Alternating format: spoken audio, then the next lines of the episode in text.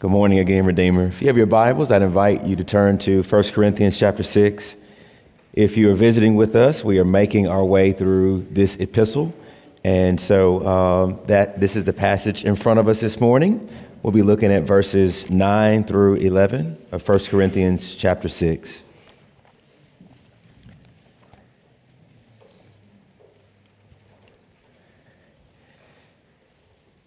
Do you not know that the unrighteous will not inherit the kingdom of God? Do not be deceived. Neither the sexually immoral, nor idolaters, nor adulterers, nor men who practice homosexuality, nor thieves, nor the greedy, nor drunkards, nor revilers, nor swindlers will inherit the kingdom of God. And such were some of you. But you were washed, you were sanctified, you were justified in the name of our Lord Jesus Christ and by the Spirit of our God. Amen. Let's pray. Father in heaven, thank you so much for your word and thank you for being a speaking God. Thank you, Lord, for carrying the authors of Scripture along by your Spirit to write to write what is needed for lives of godliness and faith. Lord, your word is pure. Your word is precious. Your word is true. And your word is profitable to make us more holy, to show us our errors, to remind us of your lavish grace, to train us in righteousness, to bring about conviction to build us up into the one who is Christ. Your desire, Lord, in redemption and in salvation, and even through your word, is to take people who are not your people and to make us your people. And then, Lord, to make us after the image of Jesus, who was holy and beautiful and loving and resolute. And so, Father, I pray that Speak through your servant. Bring glory and honor to your name. Amen. So uh, I've entitled our time this morning uh, in God in the Word. Uh, well, I want to look at this theme of God obliterating um, our deception, human deception obliterated by God's deliverance. And I think that deception is the theme of the passage, even though it has its tentacles in other areas. So, when I was a sophomore in college, I um, got a chance to co op with Entergy here in town. And so I went to school in Huntsville, Alabama, was an engineering major, and you really couldn't graduate unless you had co op work experience in the real world in your major. And the way God kind of lined that up beautifully was I was able to co op here in town at Entergy, and I could live at home with my parents. And so for my entire sophomore year, I worked. I worked 40 plus hours, went home, did that, and then went to school in the summer. Well, the, the, the advantage of, of doing that was uh, I could still be around some of my childhood friends. And one of my best friends, uh, this, he said, Hey, man, I know how we're going to make a lot of money. and so I'm like, okay, talk to me. He said, we're going to sell long distance, uh, long, we're going to sell, we're going to sell, we're going to work for a company called Excel Communications, and we're going to sell people long distance home service. And at the time, uh, you may not remember this, but deregulation impacted the telecom industry. And Excel Communications was this new startup. And uh, you could pay $300 and become a licensed seller of long distance services. And so me and my friend, man, we paid this guy $300 and we're going to get rich. And, and the way that you make your money is by getting your family and friends and your social network to not use their previous long distance carrier, but to use Excel Communications. And so Excel Communications bought long distance service in bulk and then sold it to the consumer. And you were kind of the middleman. And so you made money every person you got signed up. And then you could make real money if you got people under you to be reps under you, you made money off of them signing up, plus the people that you signed up, plus the people they signed up. So you, you got you got the frame. And so we met every Tuesday and Thursday at the hotel next door to Cow- Cowboy Maloney on uh, 55. Every Tuesday and Thursday night, this guy would drive down from Memphis in his Bentley and he would have his entourage in, Mercedes, and he would do these big rallies where you just bring the people you want to bring in the business and let them hear my spiel, and we'll get them signed up. And, and, and why wouldn't your mother and father and auntie use long distance service from you? Why would they? Why would they keep their old carriers? And this guy, he showed us $15,000 checks. He would just show them and, and, and let them go around the room. And so me and my buddies, like we were excited, like we about to get paid.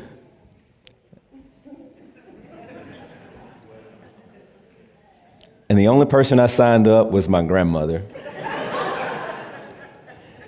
no one paid me the $300 to come under my network to sell long distance insurance. And that guy was arrested for fraud. And then everybody started getting cell phones. And nobody needed long distance at home through a landline anymore. You know why that hurt? It hurt because we were deceived. We were gullible and we were deceived. And had I listened to my parents and all these other adults who had like real jobs and had been working for like 20 years, who were telling me if it's too good to be true, it's probably too good to be true. And we didn't listen. I had friends who stopped going to college to do that. Had a friend who quit her job to do that. We were deceived badly. This passage is about deception. And what Paul is doing is coming to the Corinthians and he's saying, hey, you're being deceived. Somebody is getting over on you. And it's not right. And it's going to cost you more than just money and time that you spend going to these meetings, you're going to forfeit your future inheritance if you remain deceived. And this passage is a gracious warning. It's equivalent to parents coming alongside a child like me who was trying to get into this scheme and get paid and saying, Baby, just keep doing what you're doing. You see, what Paul is attacking is profession that is not aligning with behavior.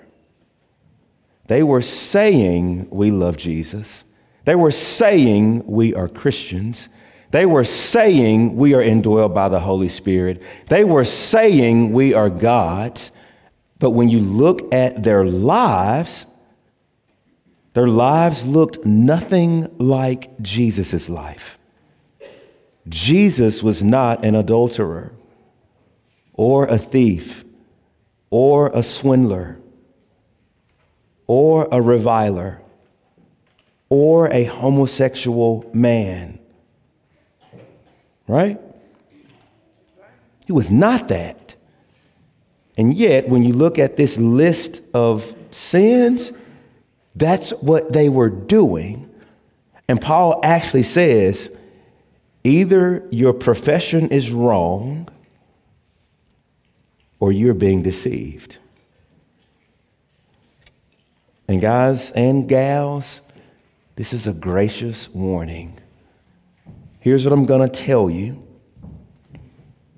spiritual deception can happen to the best of us.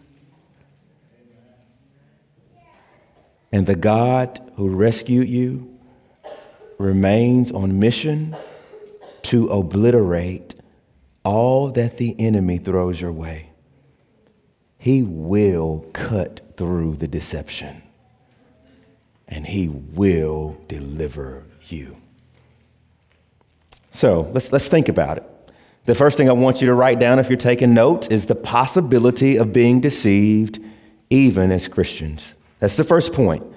The possibility of being deceived even as believers. You know, if you were to make a list of humans and, and, and what's good about us, right? What's good? We love and we can be merciful and we can be gracious and we can build and we can uh, exercise dominion. We can create and cultivate and put people on the moon and solve problems, right? And that is because we have been made in the image and likeness of God. But we also have a dark side. Humans have many, many, many weaknesses. And the one that this passage exposes is our propensity to be deceived. I know I'm not the only person that's been deceived, right? and this ain't the only time I've been deceived, right? Back when the Metro Center Mall was open, me and my friends would shop at Metro, and like I always wanted like this this gold chain like this thick old herringbone gold chain. And so me and my friends are walking into the mall, and this guy comes out and he has a chain on. He has this, he has his hand with, with five or six gold chains in his hand. He's like, What up, my G? He said, You want to buy this gold chain? It's real. I'm like, Nah, bro, it ain't real. You ain't finna get me like that. He said, Let me show you. And so he pulls out like some Windex and he sprays some Windex on a paper towel and then he sits there and, and wipes his chain. And i'm waiting for like the gold plate to kind of come off and it doesn't come off. And so i'm like man i didn't hit a lick. I'm gonna get this gold chain and wear this chain? So i gave the dude the cash and i bought the gold chain. I, I had my little gold chain wearing it around town at school.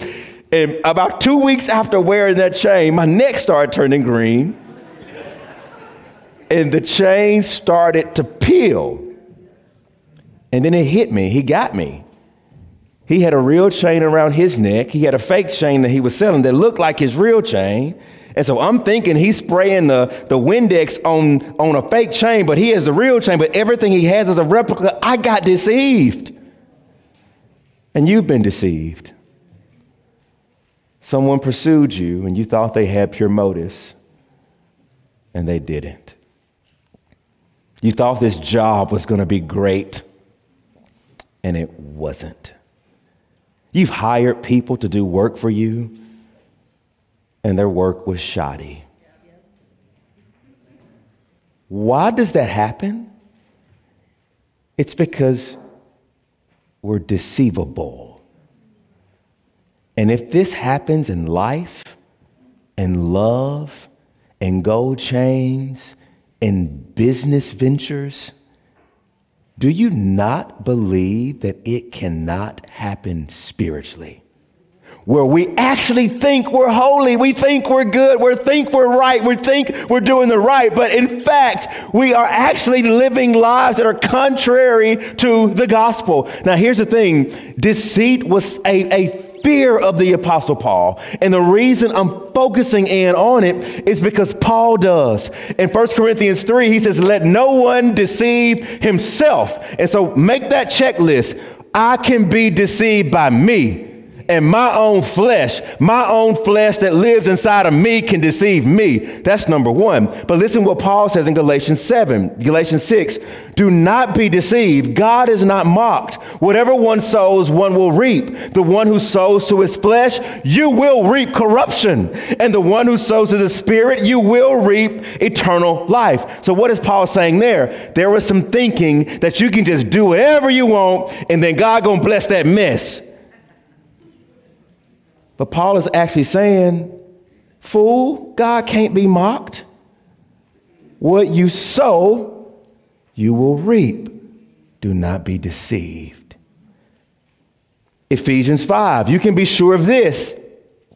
Everyone who is sexually immoral or impure has no inheritance in the kingdom of God. Let no one deceive you with these empty words. So all of a sudden, I can't just deceive me, that I can. Now, your words and what you say to me about this sin that I'm harboring and petting, now I can be lured away because I'm getting unwise counsel from fools. That's why Paul says, don't let them deceive you. But it gets even worse. Second Thessalonians 2 people were deceived about the coming of Christ. Do not be quickly shaken or alarmed, believing that the day of the Lord has already come. Do not let them deceive you, for that day will not come unless rebellion comes first and the man of lawlessness is revealed, the son of destruction. So we can even be deceived about the end times and about the second return of Jesus. And some were actually upsetting the faith of some, saying, Hey, you missed out. And Paul is like, Are you really listening to them? Jesus says it in Matthew 13. The word of God is choked out of your hearts because of the deceitfulness of riches. He's saying some of y'all got so much money and so little need. And your money and your wealth is deceiving you. The author of Hebrews goes on to say, Take care, brothers, lest there be in any of you an evil and an unbelieving heart, leading you to fall away from the living God but exhort one another every day as long as it is called today, that none of you may be hardened by the deceitfulness of sin. You catch that? So not only is it what my flesh, it's the world, it's unwise friends, it's also riches, and I can even be deceived by my own sin.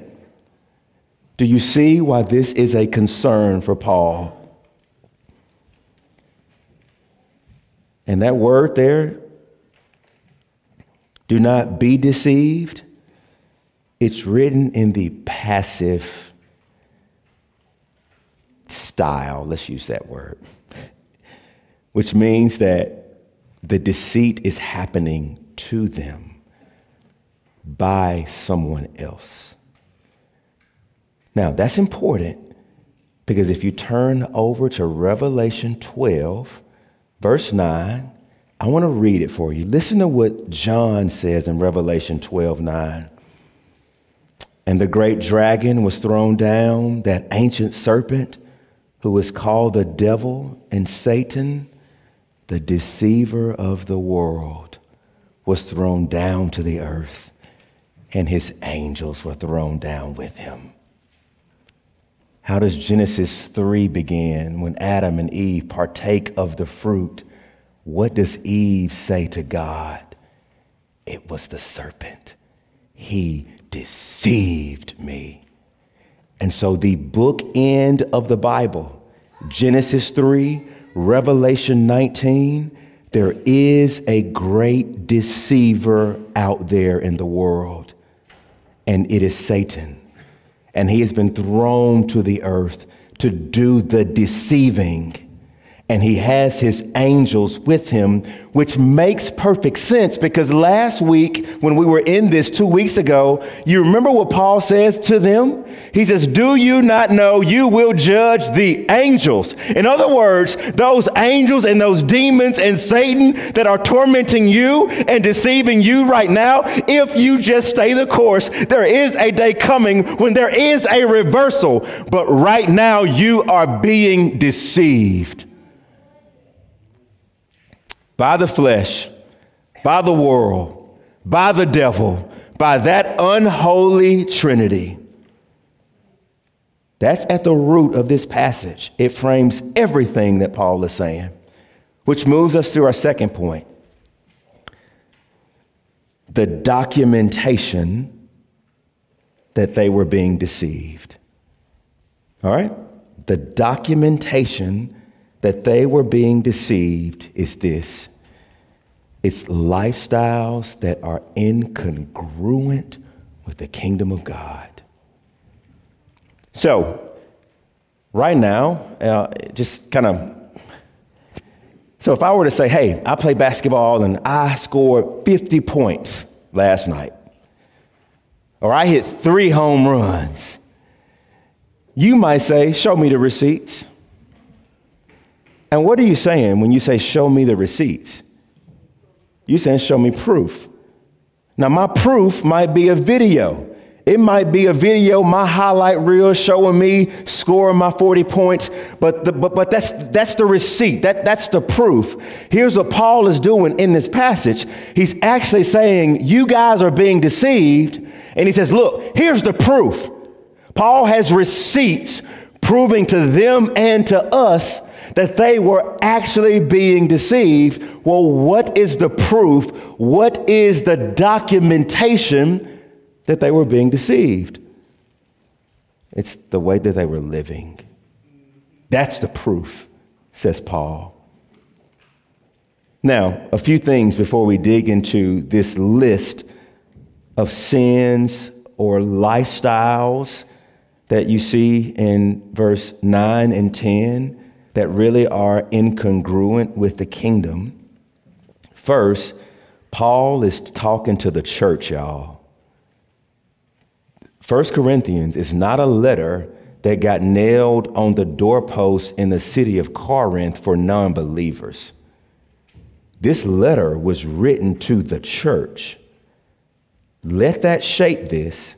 Secondly, the list of sins and lifestyles that are incongruent with the kingdom were true for some in the church. Let that wash over you. In a church this size, this list of lifestyles and behaviors, please don't make the mistake and think that this is just a list describing what the world does. He's actually writing to the bride of Christ. Third, this list is not arbitrary. I made a case to you a few weeks ago that Paul's Christian ethic is shaped by the Ten Commandments and the application of those commandments in Deuteronomy and Leviticus. In other words, the same offenses that demanded Israel to purge the evil from their midst are the same offenses that Paul says ought to be disciplined in the church. In other words, this list of sins mirrors the very same ethical code, God's moral law that Israel would have gotten. In other words, adultery was not okay in the Old Testament, and it is not okay in the New Testament. Homosexuality was not okay in the Old Testament. And I don't care what culture around us says, it's not okay in the New Testament. It was never okay to steal and take what is not yours in the Old Testament, and it is not okay to steal now. What Paul is actually saying is time may change, the makeup of the audience may change, but there are some things that are universally the same that transcend time and people and language. That's the way you have to look at this list. Third, this list does not only condemn sins that you think are big, it condemns the ones that you might be tempted to look over. Homosexuality is condemned, as is greed. Adultery is condemned, as is drunkenness. Idolatry is condemned, as is swindling. You catch that? Fourth, this is actually the second time in the book where Paul gives a running list of conduct that is not congruent with the kingdom. Look right above our section up to five, verse chapter 5 verse 11. Paul says, But now I am writing to you not to associate with anyone who bears the name of brother if he is guilty of sexual immorality or greed, or is an idolater, reviler, drunkard, or swindler. Do not even eat with such a one. And you'll look at our list this morning. He says the very similar thing. Do not be deceived. The sexually immoral, the idolaters, the adulterers, the men who practice homosexuality, the thieves, the greedy, the drunkards, the revilers, the swindlers, they will not inherit the kingdom of God. In other words, these lists are very much the same. So this is some type of ethical code that Paul wants to bring to bear to shape their conduct. Now, here's what I won't do this morning I won't go over the list, the words from the list that we looked at two weeks ago. The question we should ask of this list is what's new that wasn't on the former? What's different this week than chapter 5? Here's what's new this week on this list in 1 Corinthians 6. Paul adds adulterers, which is not on the list in chapter 5. He adds men who practice homosexuality, that's not on the list in chapter 5. And he also adds thieves. So, those three are the ones that I want to hone in on this morning. The first thing Paul says is adulterers will not inherit the kingdom of God. At its purest sense, Paul has a pure and undefiled marriage bed between one man and one woman as the only sacred place for sexual intercourse and intimacy that glorifies the Lord. And so, stepping outside of your marriage, having a side piece, is kind of the language that we use today. Laying with someone not your spouse, male or female, it is all sinful in the sight of the Lord. And this would have been earth shattering in Paul's day. Here's a book I would commend to you. It's called From Shame to Sin The Christian Transformation of Sexual Morality in Late Antiquity. And it really is a look at the sexual ethics uh, in cities like Corinth in Paul's day. In Corinth, it was the norm the norm for men to be able to go in worship to go sleep with temple prostitutes. That was the norm. It was the norm for older men to groom younger boys and to practice pedophilia. That was the norm that Paul has already written about a woman who was having an affair with her husband's son. He's to write about prostitutes and about your body being belong, belonging to God. He's going to condemn that. He's going to condemn incest. And so here's what we have to see when we read this. If we have a lifestyle of unfaithfulness, of stepping out, of watching pornography and indulging in it, of making out sexually with someone who is not our wife, and I don't care if you're engaged. It is all wrong in the sight of the Lord. It's the first thing Paul talks about. Then he moves to men who practice homosexuality. And this doesn't just apply to the men, because in Romans 1:26, Paul says that it also applies to women who exchange their natural relations for men with those that are contrary with nature. Now, my Bible has a number three above men who practice homosexuality. And if I look at the bottom, it tells me uh, Paul could mean the passive and active partners in a homosexual relationship. And so if you read this book, it's, go- it, it's not gonna, it's gonna talk about two different participants in a homosexual relationship. You have one man who is the masculine one. And then you have one man who is behaving as woman. I'm trying to use this language because I got kids in there, but I think y'all kind of get where I'm going.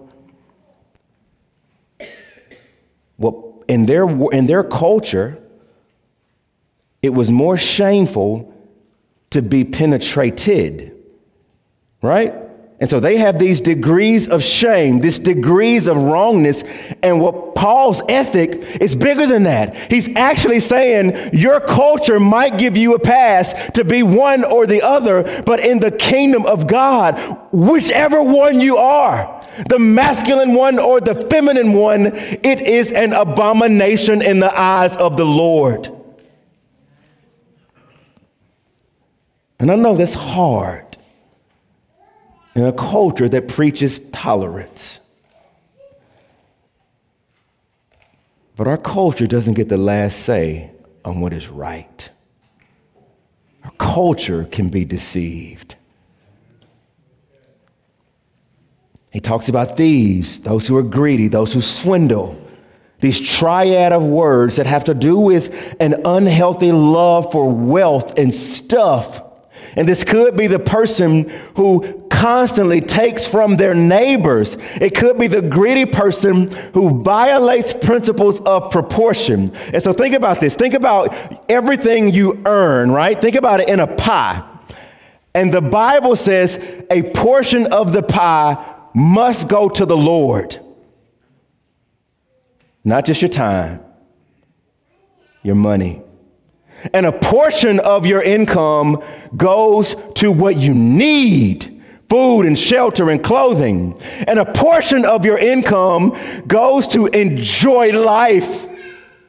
And a portion of your income goes to honor your debts. And a portion of your income goes to, into savings. And a portion of your income, blessed is a man who leaves an inheritance to his children's children. And so thinking long term, right?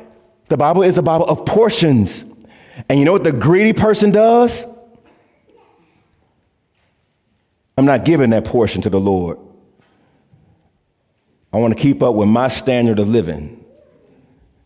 Woo, you get that? Paul is actually saying if God has no lordship over your money and your earnings, do you actually think that pleases him? Those are the three that I think are pressing here. And here's the thing one scholar summed it up perfectly. All the sins in verses 9 through 10 share the common traits of being self indulgent and self serving. And from a spiritual perspective, they also become self destructive. Hence, the Christians should make sure that they remain a part of our distant past. Now, going through this list, I want you to stand up. If you can look at this list and say, I got all these licked.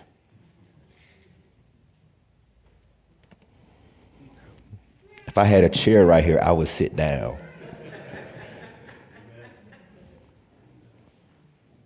You look at this list.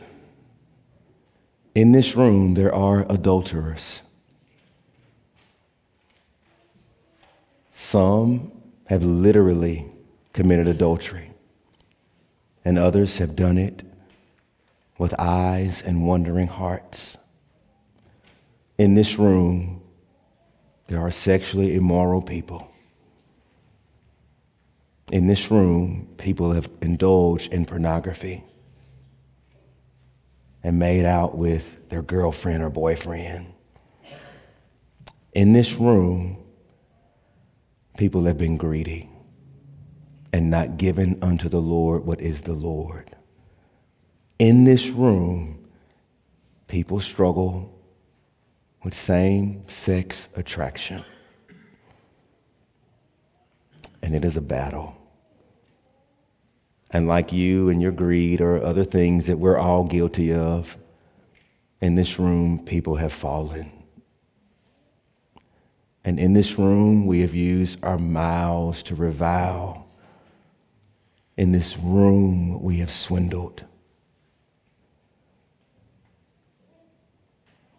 Who is guilty? Every one of us. Does Paul mean that if you are tempted in an instance and you give into temptation in an instance, is that what he is saying Manifest capital deceit? I don't think so. We're going to be wrestling with this stuff until we're made new, y'all. And the person who fights, who acknowledges that that was wrong, and who repents, and who endeavors a new obedience in heart and in actions of life, for you, lift your head up. What Paul is getting at is lifestyles where people who profess the name of Jesus but whose lives began to diverge into darkness. They began to wear the label of thief and wear the label of gay and wear the label and think about tipping out on their spouse and wear these labels and these names as identity.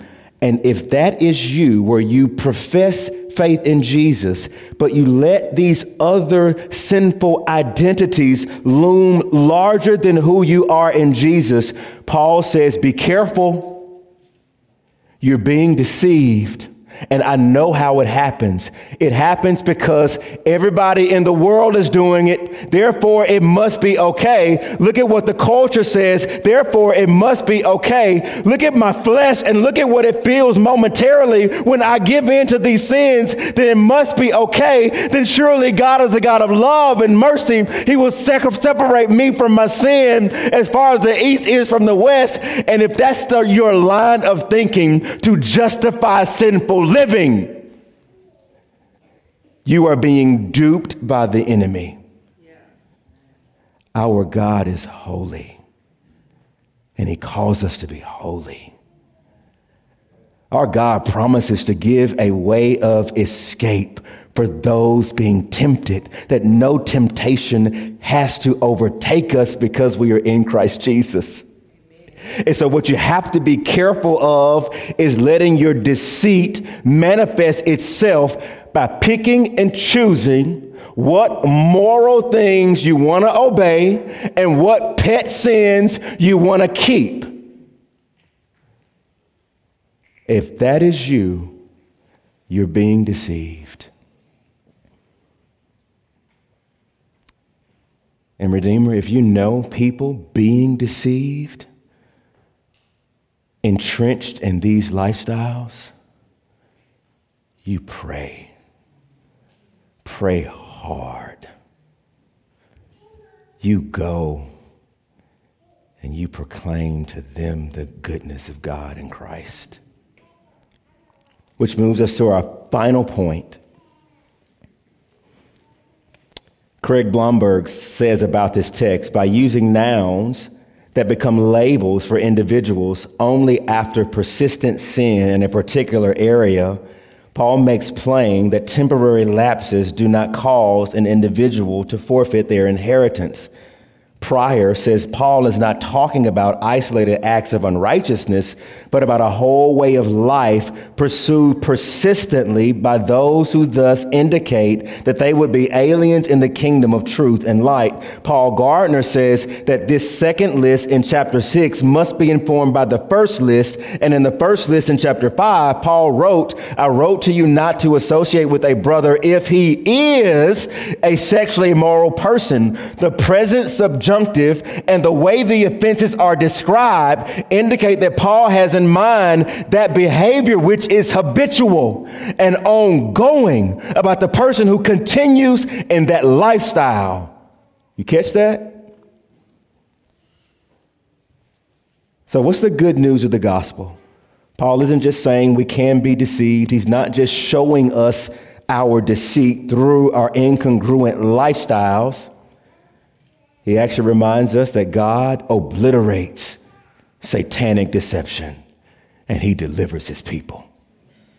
He obliterates it. You got to see that what God is doing through this letter is cutting right through the veil. The veil which makes us blind to the, the, what we're doing, the veil that makes it hard for us to be break, to broke, break free. And what God is doing is breaking right through it to obliterate it and to deliver you. Now, how is God doing it? He's doing it in a few ways. First, these words. I know, beloved, they're written by Paul to the church in Corinth. But Paul was sent to Corinth by God. It was Jesus who appeared to Paul in a vision and says, Keep on preaching the kingdom of God. I have many here who will bow the knee. That Paul is only doing what Jesus would have him do. And I stand before you this morning as a herald of King Jesus. Lift your head up. If you are struggling and if you are being deceived, hear my words but know that the ultimate sender of the words is not the man you see, it's your God in heaven who is coming to you, my beloved child. Wake up. Wake up. You're being deceived. Second, God obliterates satanic deception by reminding him who they were until God intervened and broke those chains. Notice that Paul says the unrighteous will not inherit the kingdom of God. The sexually immoral, idolaters, adulterers, homosexuals, thieves, greedy, drunkards, revilers, swindlers. And then he says, and such were some of you. You catch that? This is who you were. It's not who you are anymore. It's who you were in the past tense. Those behaviors go along with your former life because God has done something. You are no longer that. And this is an encouragement when you look at this list. We often talk about God saving people from every nation and tribe and tongue and language that there's going to be a beautiful diversity of culture and language around the throne. You want to know what other kind of diversity we're going to see around the throne? People who have been called out of sexual immorality into his marvelous light. People who worship money and stuff, who've been called out of darkness into his light brothers and sisters who struggle with homosexuality called into his marvelous light the swindlers called into his marvelous light, the greedy, the drunkards called into his marvelous light. That that is the beauty of the gospel. J.I. Packer says the gospel says the traitor is forgiven and brought to a supper and given a family name, and it was all because God did it.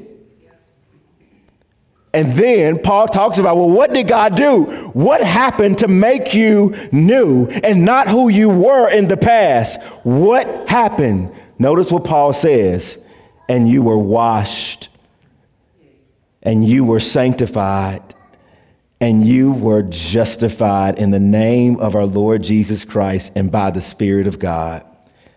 Y'all remember I told you that, that that word that Paul uses in verse 9, do not be deceived? That's passive, which means someone is acting outside of them to deceive them. You, you got that? Guess what? These three verbs are also passive. You were washed. Someone outside of you washed you clean. You were sanctified. Someone outside of you made you holy and set you apart. You were justified. You didn't justify yourself. Someone outside of you came in and made you righteous and counted you righteous. You didn't do it. In other words, I think what Paul is saying is this there is an unholy trinity out there at work against us, and it's our flesh, and it's the world and it's the devil. But guess what? That unholy trinity has no match on the real trinity. And notice what Paul says that this was done in the name of the Lord Jesus and by the Spirit of our God. In other words, Paul is saying, You are not a rag doll just getting pulled over here by Satan. I'm pulling you over here.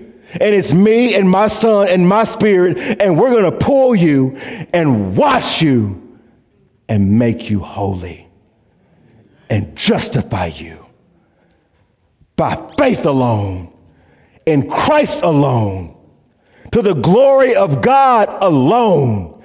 This is what Paul is saying. God is not going to let you stay over there.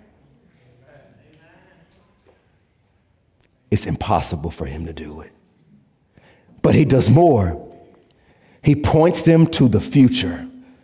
Notice that Paul says the unrighteous will not inherit future the kingdom of God. Look at the end of verse 10. Nor swindlers will inherit the kingdom of God. Now, what Paul is saying, in the past, you were washed. And in the present, your life don't look like it. But I'm going to remind you what God did and who you are, and then I want you to look in the future. There's a kingdom coming, y'all, where you're not going to struggle no more. There's a kingdom coming, y'all, where Satan will be banished. There's a kingdom coming, y'all, where you will be made new. There's a kingdom coming, y'all, or you will reign with Jesus forever. There's a kingdom coming, y'all, where every day will be better than the day before. There's a kingdom coming, y'all, where you will see the one who loves you and gave his life for you. And what Paul is actually saying, take a look at what you're choosing down here in the moment. It does not compare with the glories that are coming. You can wait and you can fight. That's why He gives you His Spirit, which is a spirit of truth. It's love and joy and peace patience, long suffering, and self control. In other words, you are not a prisoner to the chains of Satan anymore. You are new and you are free. And it's all to the glory of God. May we not be deceived. May we bow the knee to Jesus. May we walk in the newness of life. May we who were washed and made holy and counted righteous live righteously. Let's pray. Father, we bless you. We thank you for the way that you obliterate the ways that we are deceived. And you do this in your gospel. You do it by your word and your spirit. You are such a good king. Father, make us not like Esau, who traded his birthright for some soup. Lord, so often we trade the glories of the future for fleeting things. Keep our eyes on the inheritance that is awaiting us. Keep our eyes on what you've done for us in the past. And may the past and the future shape our present obedience, our present worship. Do these things, Lord, for the glory of Christ, we pray. Amen.